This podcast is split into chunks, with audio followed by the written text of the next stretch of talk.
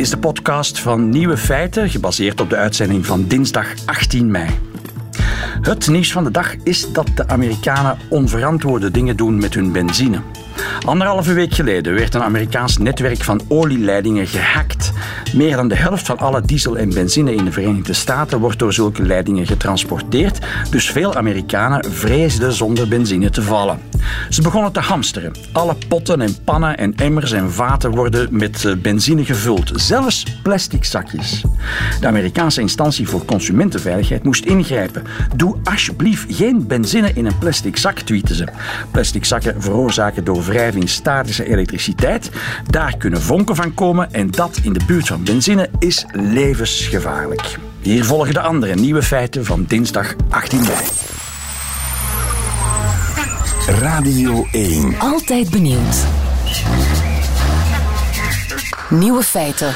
Mocht u plannen hebben om naar Parijs te reizen, zeg ik met enig voorbehoud, want het blijven natuurlijk coronatijden, maar mocht u plannen hebben om naar Parijs te reizen, um, ga dan met de trein. Met de auto zou ik het echt niet meer doen. Want de burgemeester van Parijs, Anne Hidalgo, heeft plannen om begin 2022 het eh, autoverkeer uit het centrum van Parijs te bannen. Is het niet, Frank Renaud? Inderdaad, zo. Dat klopt helemaal. Uh, en het centrum van Parijs, wat, wat, wat, welk, welk gebied is dat dan precies? Nou, het gaat echt om een ongelooflijk groot deel en ook nog een heel belangrijk deel van de stad. Het is een gebied van ongeveer 14 vierkante kilometer in het hart van Parijs, waarvan ze een zone met beperkt verkeer wil maken, zo heet het dan. En het is grofweg het gebied van Place de la Bastille aan de oostkant uh, tot Concorde aan de westkant. En dus echt een heel erg belangrijk gebied ten noorden en ten zuiden van de Seine, waar veel minder auto's straks mogen komen als het aan Hidalgo ligt. Ah, echt het hart van Parijs met allerlei belangrijke gebouwen en, en, en andere dingen. Het Louvre Museum ligt ligt er, het presidentieel paleis ligt er, de uitgaanswijk, winkelwijk Le Marais ligt daar. Kortom, dat gebied, 14 vierkante kilometer, het hart van Parijs, mhm. met veel, veel minder auto's. Veel minder auto's, of helemaal geen auto's meer. Nou, het officiële doel is het ik citeer, drastisch terugdringen van het gemotoriseerde verkeer. En dat betekent dat niet alles weg zal gaan, maar een heel groot deel. En dat is vooral het doorgaande verkeer, zegt het stadsbestuur van Parijs. Want in het gebied rijden nou, grofweg 180.000 auto's per dag. Maar dat zijn er tien keer zoveel als er auto's zijn van bewoners. Dus ze zeggen dat is allemaal niet nodig. Er zijn allemaal auto's die er doorrijden op weg naar iets anders. Dat willen we tegengaan. Ja, voor een beter klimaat, voor minder luchtvervuiling, voor minder geluidsoverlast. Ja, en wat vinden de Parijzenaars daar zelf van? Ja, het is een beetje wisselvallig. Het ligt eraan wie het vraagt en op welk moment. Als je in de file staat met de auto, dan kan ik je het antwoord verzekeren. Want dat is natuurlijk gaan te gebeuren in Parijs. Want Annie Hidalgo is daar al heel lang mee bezig. Hè. Dus er is veel verzet van uh, met name rechtse politieke partijen en rechtse Parijzenaars ook. Die vinden dat de auto veel te veel geweerd wordt uit Parijs. Uh, en uh, met name linkse politici en linkse Parijzenaren. Want Annie Hidalgo is zelf ook natuurlijk lid van de Socialistische Partij. Ja, die zijn daar voorstander van. En die vinden dat dit de goede kant op gaat. Ja. Hoe verhoudt de Parijzenaar zich tot zijn auto. Uh, als je, dat verschilt van stad tot stad. Als je bijvoorbeeld New York uh, bekijkt, niemand heeft daar een auto. En de straten rijden vol met taxis die uh, heel intensief gebruikt worden. Hoe, hoe, hoe verhoudt de Parijzenaar zich tot de auto? Nou, het lijkt misschien wel een beetje op New York. Ze ah, zich namelijk niet tot een auto. Want er zijn maar heel weinig Parijzenaars die een auto hebben. Ik heb als getal 1 op de 3 gehoord. Maar dat lijkt me nog aan de ruime kant zelfs. Want het is nu natuurlijk al zo dat in de stad zelf, in Parijs... heb je eigenlijk niks aan een auto. Je hebt een auto nodig als je de stad uitgaat. Ja. En met name in dat gebied ook. Want dat zegt Annie Hidalgo ook. In dat gebied wat nu dus autovrij uh, moet worden. Althans bijna autovrij. Daar is heel goed openbaar vervoer. Er zijn heel veel metro's. Er zijn heel veel busverbindingen. Er wordt ook een tram aangelegd natuurlijk rondom Parijs. Maar dat is niet in dit gebied. Maar veel openbaar vervoer. Dus je hebt helemaal geen auto nodig, zegt ja. ze. Dus er wordt een soort van volksraadpleging gepland, toch, hè, over dit onderwerp? Ja, ja dat is de planning nu. Hè. De, de, de inspraakprocedure is begonnen voor de bewoners van Parijs. Die mogen zich allemaal melden, zeggen wat ze ervan vinden. Dat ja. duurt tot oktober nog. Het gaat er vooral om wie straks nog wel dat gebied in mag. Want ja, de bewoners met een auto, die moeten natuurlijk nog wel bij hun huis kunnen komen, is het idee. Maar ook ambulances bijvoorbeeld en bevoorrading van winkels natuurlijk. Nou goed, dat is de komende weken, maanden allemaal tot oktober. En dan inderdaad moet het die eerste helft van volgend jaar zo'n beetje rond zijn. En dan moet het eh, begonnen worden. Ja, maar het wordt dus gevraagd aan de Parijzenaars zelf, aan, aan de bewoners. Maar je zei daarnet, het zijn niet de bewoners die een auto hebben. Dat zijn geen autogebruikers, het zijn mensen die van buiten de stad komen. Ja, ja, en die dus niet meebeslissen over het voeren we het in of voeren we het niet in. Ja, 40 tot 60 procent van de auto's in dat gebied waar we het nu over hebben, rijdt er alleen maar doorheen. Dus die moet daar niet zijn. Dus dat is heel erg veel. Die moeten wegblijven. Maar het gaat natuurlijk om de Parijsnaars. Want die wonen daar, die werken daar. En die hebben last van de uh, luchtvervuiling bijvoorbeeld. Van de geluidsoverlast. Ja. Het is nu natuurlijk al zo dat met mooi weer vaak Parijs voor een deel op slot gaat voor auto's. Omdat er zo ontzettend veel smog hangt in de stad. Ja. Zeg, en wij, mensen die Parijs bezoeken, um, gaat dat met een vignet of gaat dat met nummerplaatherkenning? Of mogen we helemaal niet meer binnen met onze Belgische nummerplaat? Hoe, hoe gaat dat? Vignetten zijn er nu al. Ja, vignetten zijn er nu al voor de Parijsnaar zelf, hè, voor de mensen om Parijs heen. Uh, en als je een oude auto hebt, dat blijkt dan uit je vignet, dan is die vervuilend. Dan mag je op sommige dagen er niet in, als het warm weer is bijvoorbeeld.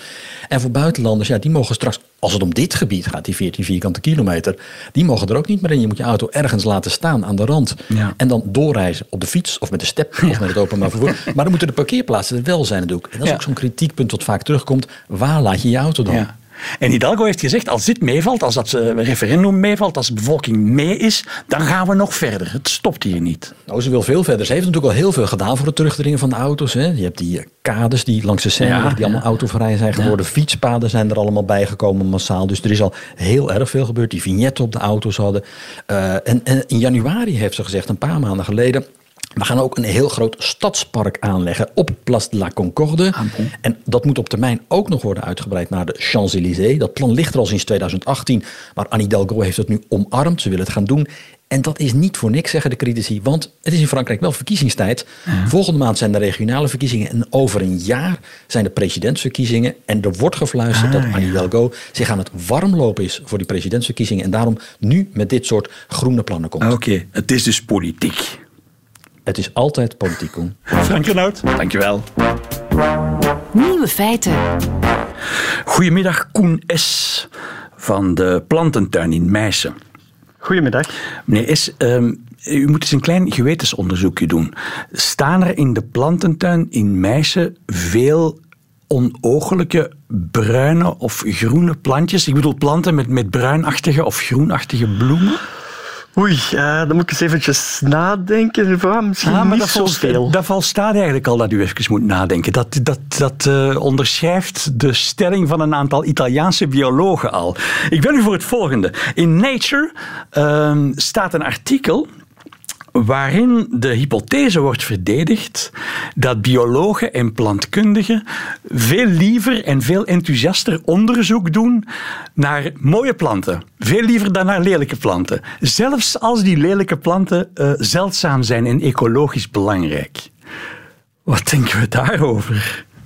Oei, oei, dan moeten we inderdaad eens een keer uh, aan gewetensonderzoek doen als, als wetenschappers. uh, Goed, ik zou zeggen, niks menselijks is ook wetenschappersvreemd. Ja. Um, en ja, waarschijnlijk heeft het te maken met, met hoe wij de natuur ervaren of hetgeen wat, dat wij, wat wij heel goed zien. Hè. Ja. Um, ik heb het onderzoek ook gelezen en inderdaad, het, het, blijkt zo dat, uh, dat biologen of plantkundigen meer uh, onderzoek doen naar bloemen die blauw of violet gekleurd zijn. Ja, en het zijn dus plantkundigen zelf die dat onderzoek hebben gedaan. Het is niet een of andere psycholoog die zich daarover verdiept heeft. Het was eigenlijk een soort van Italiaans gewetensonderzoek. Ja, ja, het was inderdaad een onderzoeker van de Universiteit van Turijn die op zoek was naar studies over uh, een bepaalde plantensoort uh, Tephroseris balbisiana, een plant, een zeldzame plant uit de, uit de Alpen. Ja. En hij vond daar eigenlijk niet zo heel veel over. En dat heeft hem aan het, aan het denken gezet. Uh, hij dacht van ja, waarom vind ik over andere Alpensoorten wel zoveel, maar over deze soort niks. Zou het mhm. ermee te maken kunnen hebben dat deze soort misschien minder opvallend is of niet zo mooi? Hoe ziet eruit? En hij heeft er inderdaad is een, een meta-onderzoek over ja. gestart. Hoe ziet die uh, Tephroseris balbisiana eruit? Uh, ja, het is, het is een plant met, met gele bloemen uit, uit de asterfamilie. Een ja. beetje zoals uh, ja, Sint-Jacobskruiskruid. Daar kan je het wel van ver mee vergelijken. Ja. Um, ja, niet bijzonder aaibaar, zou ik zeggen, ten ah, opzichte van, van andere bloemen die wat meer in het oog springen. Het is, het is geen gentiaan. Of het is, uh, en hij vond daar dus niks over. En hij vroeg zich af, hoe komt dat dat ik daar niks over vind? Ja, inderdaad. En hij is een metastudie gaan doen. Hij heeft eigenlijk 113 alpensoorten, dus die in die regio uh, Alpmaritiem voorkomen, uh, onderzocht uh, en gekeken van welke studies zijn daarover verschenen de laatste uh, 45 jaar. En heeft zo 280 studies uh, opgerakeld. En dan is dat inderdaad gebleken dat van die 113 soorten, dat er vooral studies verschijnen over de blauw- en violette bloemen, die ook een, een bepaalde hoogte hebben, ja, op, op, een hoge bloemsteel staan. Terwijl uh, witte, rode, roze bloemen minder, ietsje minder aan bod komen, maar ook nog oké. Maar bruin en groene bloemen, dat die bijna helemaal verwaarloosd worden. Zijn er eigenlijk veel bruine en groene bloemen?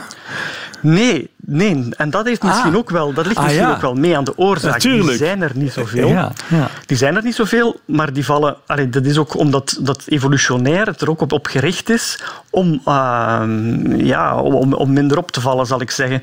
Het, uh, het opvallende van die blauwe en die violette bloemen uh, is natuurlijk net dat ze in het oog springen. Ah ja, eigenlijk trappen de onderzoekers in een soort van Darwiniaanse val. Eh, bloemen willen graag opgemerkt worden door insecten dan, hè, om, om, om, de bevruchting en de bestuiving in orde te krijgen. Dus evolutionair evolueren die dan naar opvallende kleuren. Waar wij mensen natuurlijk, net, net als, de, als de insecten, waar wij mensen ook worden door aangetrokken. Wel, dat is een van de mogelijke verklaringen. Dus dat zou, dat zou ik er toch wel aan, aan koppelen. Geel valt natuurlijk ook in het oog voor insecten. Voor zoogdieren en vogels is dat natuurlijk minder. En, en dit is helemaal in lijn met, met wat je ook... Uh, de, de bessen en dergelijke, hè, die bedoeld zijn om opgegeten te worden door zoogdieren en vogels, ja, die zitten ook altijd in die range van de blauwe en violette kleuren. Ja, Oké. Nu zou je toch moeten denken dat wetenschappers zich daarvan bewust zijn en in naam van de wetenschappelijke uh, objectiviteit uh, daar tegenin proberen te gaan. Erop letten dat ze ook bruine en groene en gele bloemen onderzoeken. Trouwens, ze moeten de, de bloemen onderzoeken die interessant zijn en, en zeldzaam. Wel ja, de, de twee dingen gebeuren. Hè. Wanneer het gaat over inventarisatieonderzoek en dergelijke, dan zal men proberen zoveel mogelijk plantensoorten te bekijken. Maar als het echt gaat over diepgaande studies, ja, dan is er uh, inderdaad misschien wel iets meer aan de hand waar we ons vragen moeten bij stellen. Um, maar het is trouwens niet alleen een, waar dat de uh, plantkundigen zich aan bezondigen. Eigenlijk is dat bij de dierkundigen ook zo. Hè. Dus grotere en aaibare dieren. Ah, uh, denk maar aan een reuzenpanda. Die verdient veel meer aandacht, of die krijgt veel meer aandacht dan een klein bruin vogeltje. Ja, ja zeker bij het publiek. Misschien nog meer uitgesproken bij het grote publiek dan bij wetenschappers. Ja, en in, de, in het plantkundige gedeelte bestaat daar een naam voor. Hè. We noemen dat plantblindheid. Dus het grote publiek ziet eigenlijk planten niet in zijn omgeving. Ah, maar dus ook, hè, er is ook nog een andere term voor, uh, plant awareness disparity. En dat gaat eigenlijk een stukje verder. Dus daar waar men eigenlijk minder aandacht besteedt um, voor, door degenen die het eigenlijk al wel hadden moeten weten. Hè. Dus een plantkundige, ja, goed, die mag zich niet, niet bezondigen aan plantblindheid. Ah, maar uh, ook daar, uh, daar is iets aan de hand. Als ik uit mijn eigen ervaring mag mhm, spreken, mm -hmm. toen ik uh, ooit lang geleden voor de keuze stond, en in die tijd was dat nog zo, dat je moest kiezen tussen plantkunde en dierkunde als je ja. biologie studeerde. Ja. Dan was dat ook effectief zo dat wij met twaalf waren die voor plantkunde gingen, tegenover 53 die voor dierkunde gingen. dat zou ook wel eens de verhouding kunnen zijn tussen het aantal bezoekers van de, van de dierentuin, van de Antwerpse Zoo, en het aantal bezoekers van de plantentuin in Meissen, waar u voor werkt. Ja, dat klopt. De, ah, ja. de meest bezochte plantentuin, ik denk dat dat het Kew Gardens in Londen is, ja? die trekt uh, evenveel uh, volk. Dat is, uh, die trekt ongeveer 1 miljoen bezoekers per jaar. Maar elk, allee, de meeste dierentuinen trekken meer dan een miljoen bezoekers per jaar. Ja. Dus dat klopt helemaal. Ja, ja, ja. Um, nu, waar het echt dramatisch zou kunnen worden, dat, dat is als het over bescherming van zeldzame soorten gaat. Uh, het is, neem ik aan, ik, ik, ga toch even bij de dieren blijven, ja, omdat dat toch een makkelijker referentiepunt is aan de plantenwereld. Ik neem aan dat, dat um, donaties voor panda's, dat dat meer oplevert dan, dan donaties voor zeldzame spinnen. Uh, ja, dat is ook zo. En dat is ook een soort van. Daar bestaat ook een term voor. Hè. We noemen dat zoocentrisme. Hè. Dus waar we, ja. waar we meer toe aangetrokken voelen en, en, waar we ons meer kunnen mee vereenzelvigen, wat aaibaarder is, ja, daar gaat onze aandacht naartoe. En ook, dat is dus voor het grote publiek is dat zo. Ook bij de planten? Maar dus ook voor wetenschappers is dat zo. Ook bij de planten. Bij de planten is het, is het inderdaad zo dat hoe groter en, en spectaculairder uh, een plant is, hoe meer aandacht dat die krijgt. Ik moet je niet vertellen dat de reuze aronskelk in de plantentuin Juist. veel meer aandacht krijgt van het grote publiek Ja. dan de Ardense dravik, wat een grassoort is. De enige endemische plantensoort van ons land. Maar het is een grassoort, dus die krijgt veel minder aandacht. Of, of het is geen publiekslieveling. En hoe heet dat? Ardense dravik? De Ardense dravik, dat is een grassoort die uitgestorven was en die we door eh, zaden terug tot leven hebben kunnen wekken, als het ware. Maar het is en het blijft een grassoort en daar krijg je dus niet het grote publiek warm voor. En die, is, de, de- die grassoort is te zien in Meissen in de plantentuin. Ja, die hebben we in onze collectie Maar daar zou, ik, daar zou ik een campagne rondvoeren.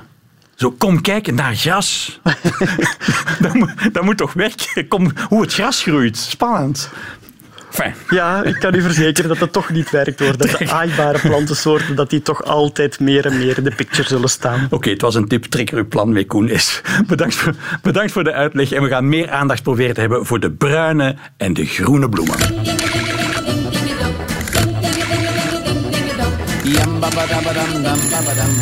Nieuwe feiten. Eh, Je zit hier als eh, hondenkenner des vaderlands. Ja, dat, zegt, ja, dat, dat ben wordt over mij gezegd. ja. All things honden. Bel Chris Dushorst. Waarom hebben we jou gebeld, Chris? Ehm, het gaat over jaloezie bij honden. Hoeveel honden heb je? Ik heb er twee. Hoe heten ze? Eh, de ene heet eh, Margot, is een tekkeltje. En de andere heet Mona en is een prachtige golden retriever. En om eh, ja, daar al meteen op in te gaan, ik zeg altijd, ik kan geen drie honden hebben, want ik heb maar twee handen. En als ik één hond streel, ja, dan komt de andere er geheid tussen. En ik weet dat jaloezie bestaat bij honden. Maar nu is er dus een onderzoek van de Universiteit van Auckland, die dat eigenlijk op heel prachtige wijze heeft aangetoond Ja. dat honden jaloers zijn. Een beetje eh, ten overvloede is mijn indruk. Want dus dat honden jaloers kunnen zijn, dat weet elke hondenbezitter. Tja, ik denk wel dat, je, dat ze dat weten, maar tegelijkertijd is jaloezie toch een complexe emotie. En we weten van honden en katten dat ze een aantal basisemoties met ons delen. Blijdschap, angst, walging enzovoort. Eh, maar schaamte bijvoorbeeld, of trots, dat kennen ze niet. Zet een hond een roze hoed op, die hem belachelijk maakt en daar gaat hij niet van afzien. Ja. Eh, als hij een schoonheidswedstrijd eh, wint, gaat hij ook niet met een hogere, straat, met een hogere staart door de straat lopen enzovoort. Maar jaloezie veronderstelt toch al, Koen, dat je niet alleen bewust bent van jezelf, eh, maar ook bewust bent van de relatie die je met iemand hebt. En dat je dus ook kunt redeneren van, ja, maar eh, dingen die ik normaal gezien graag krijg, zoals lieve woordjes of gestreeld worden, Ga nu naar iemand anders? Ja, ja, ja. dat, eh, daar een besef van hebben, dat is toch eigenlijk een kleine krachttoer. En dit onderzoek heeft dat heel mooi aangetoond. Hoe, hebben ze het, hoe hebben ze het aangepakt? Ze hebben baasjes met een hond eh, laten afkomen en er stond een nephond. Dat was een zittende, hele mooie hond, lijkt een beetje op een beagle. Best, ja, eh, normaal formaat natuurlijk. Ehm, en eh, die hond werd daar eerst aan geïntroduceerd. Die wist dat er een hondachtige bij zijn baas was. Hij werd vastgemaakt aan een leiband. En die leiband die werd aan een krachtmeter vastgemaakt. Die kon uitmaken hoe hard de hond sleurt als hij bij die baas en mogelijk bij die nephond wou zijn. En daar waren er twee condities. Eh, ofwel, eh, nadat eh, die hond had gezien dat er een nephond was, ging er een scherm voor zijn neus. En kon hij die nephond niet meer zien, maar kon hij wel nog zijn baas zien. En kon hij vooral zijn baas horen. En horen dat die baas tegen die nephond zei: Wat ben je toch een flinke hond. Eh, en dan was er een andere conditie eh, waarin het scherm wer- weg werd gedaan en waarin daar een buis stond die met een vlies was bekleed. En die baas dus diezelfde woordjes: Wat ben je toch een flinke hond tegen die buis zei. En eh, wat, eh, wat, Zeer wetenschappelijk. ja, toch? Ja. Eh, en wat was het resultaat? Dat die honden zich dus absoluut niet lieten vangen aan die buis. Die baas Daar waren ze niet jaloers op. Nee, daar waren ze niet jaloers op. Maar zelfs als ze die nephond niet konden zien, maar ze vermoeden dat achter het scherm hun baas bezig was tegen die nephond, dan trokken ze extra hard aan die leiband. Wat dus betekent dat honden niet alleen eh, jaloers kunnen zijn voor iets dat ze voor hun ogen zien, maar zelfs iets dat ze zich voorstellen. Dus ze hebben niet alleen die jaloezie als eigenschap, maar ook verbeelding zelfs. Inderdaad, ja. ja. En dat doet, dat doet, een beetje, dat doet mij denken... Uh, er is al eens een experiment uitgevoerd. Uh, kijk, als je een hond alleen neemt, Koen, en je vraagt hem, geef mij een pootje, uh, en je beloont die niet telkens met een knuffel mm -hmm. of een koekje, dan zal hij dat wel blijven doen. Maar zet twee honden naast elkaar en je vraagt aan de ene hond, geef mij een pootje, en aan de andere ook, maar je beloont maar die ene hond, ja, dan zal die andere hond ermee ophouden. En dat doet me denken uh, aan dat beroemde, prachtige experiment van Frans de Waal. Je kent het ongetwijfeld. Het is een experiment met kapucijneraapjes uh, die een heel eenvoudige opdracht moeten uitvoeren. En eerst worden ze allebei beloond met een stukje komkommer. Uh, maar dan verandert de setting en krijgt de ene aap een komkommer en maar krijgt de andere een veel lekkere druif. Ja, en dat ja, moet je echt eens op YouTube gaan bekijken. Dat is zo grappig om te zien. Want die ene aap die wordt echt jaloers. Die vindt het onrechtvaardig dat hij geen druif krijgt. En op den duur begint hij die komkommer gewoon terug te gooien naar de onderzoeker. Dus het grenst eigenlijk ook wel aan rechtvaardigheid ja. en empathie ja. en uh, jaloersheid. Nu zitten we terminologieën te gebruiken die menselijk zijn. Hè? Ja. En de vraag is, hoe menselijk is die jaloezie van die honden? Wel, of is dat toch typische hondenjaloezie? Is dat nog iets anders? Het is typische hondenjaloezie, uh, Koen, in die zin dat die enkel in het hier en het nu plaatsvindt. Wat dus als ik, als ik bijvoorbeeld aan mijn twee honden denk en ik Mona. ben de ene aan het strelen, dan komt Mona aan het strelen, maar komt Margot van haar ja. tak maken van streel mij ook. Ja? Uh, stel dat ik dat niet gedaan heb, dan zullen ze dat niet onthouden zoals mensen dat wel kunnen doen. Wij kunnen jaloers blijven op iemand zonder dat we die zien of zonder dat die gedrag stelt uh, uh, dat ons jaloers maakt. En je zult dus nooit meemaken dat de tekkel Margot s'avonds laat, wanneer ik overdag Mona heb gestreeld, nog eens passeert en haar een knauw in de oren geeft en zegt van dat was voor vandaag. Nee, uh, uh, uh, vindt dat gedrag niet plaats, dan zul je die jaloezie ook niet meemaken. Die jaloezie die is er enkel in het hier en het nu, ah, ja. als ze reden hebben om jaloers te zijn. Het is een beetje geruststelling als mens, als homo sapiens, dat er toch nog dingen zijn die typisch menselijk zijn, al is het dan rancune. Want daar, voilà. jaloezie is niet typisch menselijk, maar rancune wel. Voilà. Kees du je wel. Graag gedaan.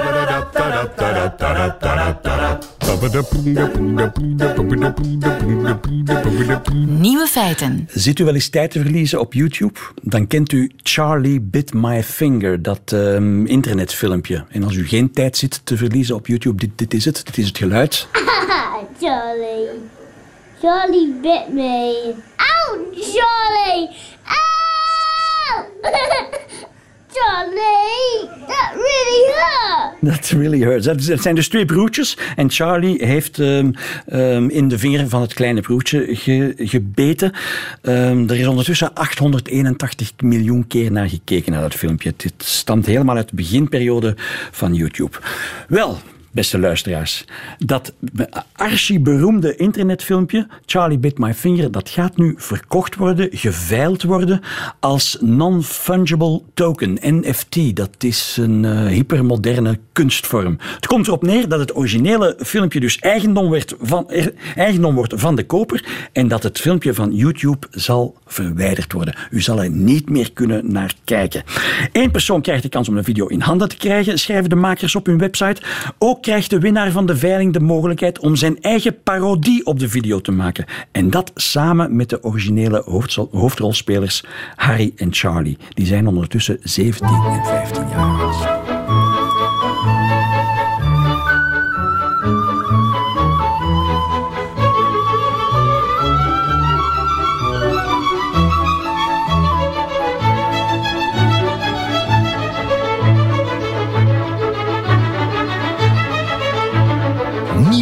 Ik stel u voor aan Jovanka Steel, werkzaam als comedienne, woonachtig in Mater Oudenaarde, maker van de podcast Deze Week in Slecht Nederlands en deze week de auteur van het Nieuwe Feiten Middagjournaal. Nieuwe Feiten. Middagjournaal. Goedemiddag. Eén ding dat het isolement van het laatste jaar mee heeft geleerd, is hoe graag ik vroeger met vreemde mensen over mijn katten praatte. De gesprekken die ik het meest mis zijn de willekeurige kattenconversaties die een band creëren tussen ons, wij, de gekke kattenliefhebbers van de wereld. Ik merk nu dat ik vroeger vaak onbewust dingen deed om een spontane kattenconversatie te inspireren. Amai, Jovanka, dat is een mooie sjaal met die katten erop. Oh, en ook een trui met een kat erop. En jouw regenlaarzen met poezen. Wauw, dat is ook heel toevallig. Zeg. Jup, dat is dus exact hoe cool ik ben. Voor een goede kattenconversatie met onbekenden moet je dicht genoeg bij iemand kunnen staan. Zeker dicht genoeg om al je kattenfoto's te tonen. En dat lukt niet op anderhalve meter in een bus. Het is dus lang geleden dat ik met vreemde mensen over mijn katten kon praten. Maar nu zit ik hier op de radio en jullie kunnen niet ontsnappen. Jullie kunnen niet plots roepen: Sorry mevrouw, dit is mijn halte, ik moet afstappen. Jullie zitten vast en moeten nog anderhalve minuut naar de door katten geobsedeerde Amerikaanse vrouw luisteren. Dus ja, een van onze katten, Anton, kan deuren openen. Ik spreek over echte deuren, geen spreekwoordelijke deuren. Hij heeft dus nog geen carrière-mogelijkheden voor mij gecreëerd, maar toch vind ik het tof dat hij deuren kan opendoen om de honden binnen te laten als hij dat zelf wilt. Mijn kat Chubby slaapt half onder de dekens als een mens. Als je nu naast mij op de bus zat en er was geen corona, zou ik je daar foto's van tonen. En onze kat Elliot mag niet in de keuken als ik bonen aan het koken ben, want hij pakt de deksel van de pot en probeert de bonen uit het kokende water te pakken. Een kat die gek is op bonen, hoe lief is dat? Zo, dankjewel. Ik voel me al wat beter. Bedankt om vandaag mijn onbekende mensen op de bus te zijn. Tot morgen.